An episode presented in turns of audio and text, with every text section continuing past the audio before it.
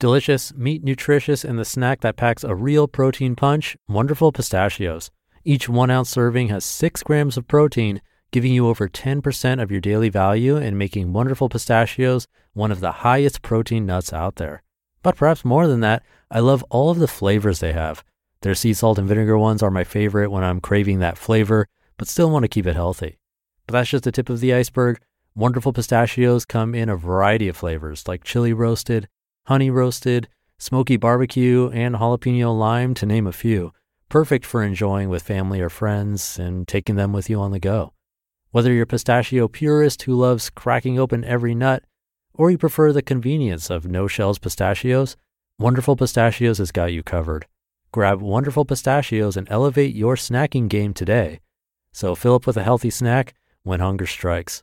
Visit wonderfulpistachios.com to learn more. That's wonderfulpistachios.com. This is Optimal Living Daily, episode 1310 The Incredible Power of the 1% Margin for Improvement, Part 1 by Paula Pant of AffordAnything.com. And I'm Justin Malik. Happy Saturday, and welcome to one of the only podcasts in the world where blogs are narrated to you for free with permission from the authors. It's an award winning podcast thanks to you. I'll keep this intro nice and short for the weekend, so let's get right to it and start optimizing your life.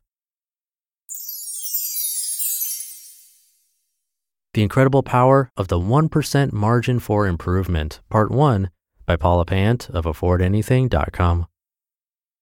Another month is over. Your bills have arrived. You settle down on the couch, scanning through your statements. Sheesh, it happened. You spent more money than you intended. Again. You made a resolution, maybe for New Year's, maybe on your birthday, maybe on any random day of the year. You promise yourself that this time, things will be different. This year would be the year that you pay off your debt, hit your savings target, buy that first rental property, open that retirement account, start a side business, boost your income. But the only thing that's happened is that you're a little older.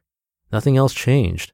Despite all your determination, despite all your good intentions, you're in the same spot now as you were six months ago. What gives?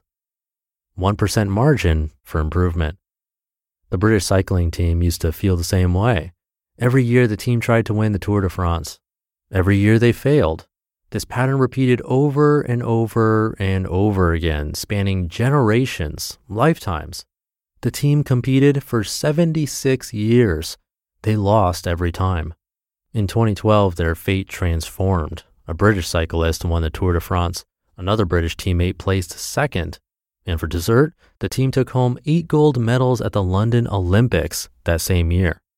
I'll ask again what gives? Their path to victory started a decade earlier when Dave Brailsford took over as the team's manager and performance director. Brailsford believes in the theory of the 1% margin for improvement, also known as the aggregation of marginal gains. He applied this to every aspect of the team members' lives. He started with the obvious seat ergonomics, wheel weight, athlete nutrition. He placed the cyclist in a wind tunnel and found minor improvements in aerodynamic technique. He saw that dust was affecting tires and gears, so he painted the floor white to aid the cleaning staff. He found the most restful mattresses and pillows and transported these to hotels during team travels. He hired a surgeon to teach the athletes about proper hand washing techniques. He found the most effective massage gel. He became precise about food preparation. One of his athletes carried his own espresso maker to hotels so he can brew the perfect cup before competition. We searched for small improvements everywhere, Brailsford told the Harvard Business Review. Quote, forget about perfection, focus on progression, end quote. Micro progress in your life. You might not need to focus on the ergonomics of your bicycle like Brailsford did, but you can use this approach to make micro progress towards your goals. Want to invest in your first rental property? Take tiny steps to prepare yourself. Read one article per day Increase your savings or income by small amounts as you build a down payment fund. Spend an hour per week looking at price to rent values of various neighborhoods. Likewise, get better sleep, eat clean, exercise. These affect your focus, concentration, and productivity. Brailsford isn't the only person who tested this idea. The incredible story of micro progress traces back to the 1830s. 1% chess. Wilhelm Steinitz was a fierce competitor. The youngest of 13 children born into a poor family in 1830s Prague, Steinitz learned chess at age 12 and began competing in his 20s after moving to Vienna. He distinguished himself as the best chess player in Austria and then went on to become the first undisputed world champion of chess. He attributes his success to an accumulation of small advantages. I was champion for 28 years because I played on certain principles which neither my biggest rival nor anyone else of his time understood, he wrote. His chess championship streak was the most famous use of marginal gains theory in his day. 1% Business Massachusetts based UX UI design company Fresh Tilled Soil harnessed marginal gains theory to improve every aspect of employee performance and satisfaction on their 30 person team. They moved into a modern office space with large windows and skylights, reasoning that natural sunlight boosts productivity. They replaced office junk food with healthier snacks. They filtered out junk leads so they could focus sales efforts on qualified leads. They optimized their website for search and referral traffic. During staff meetings, they connected the company's mission to its day to day actions. The result? We doubled our revenues with a net gain of one new team member, CEO Richard Banfield wrote. Twice as much income, nearly the same expenses. 1% savings. I invoked the idea of marginal gains last year when I issued the 1% challenge. This challenge dares you to boost your savings rate by 1% per month. To calculate this, just move the decimal point two places left. If you earn $2,000 per month, 1% is $20. If you earn $4,000 a month, 1% is $40. If you earn $8,000 per month, 1% is $80.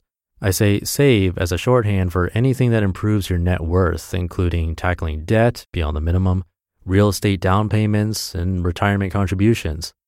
The idea?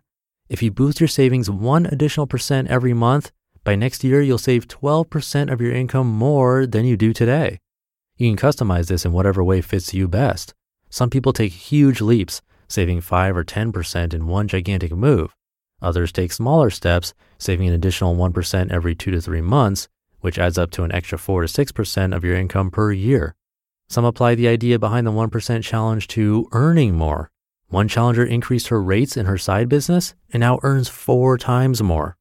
I initially thought this would be a one year challenge, but it's thriving as a rolling, evergreen concept.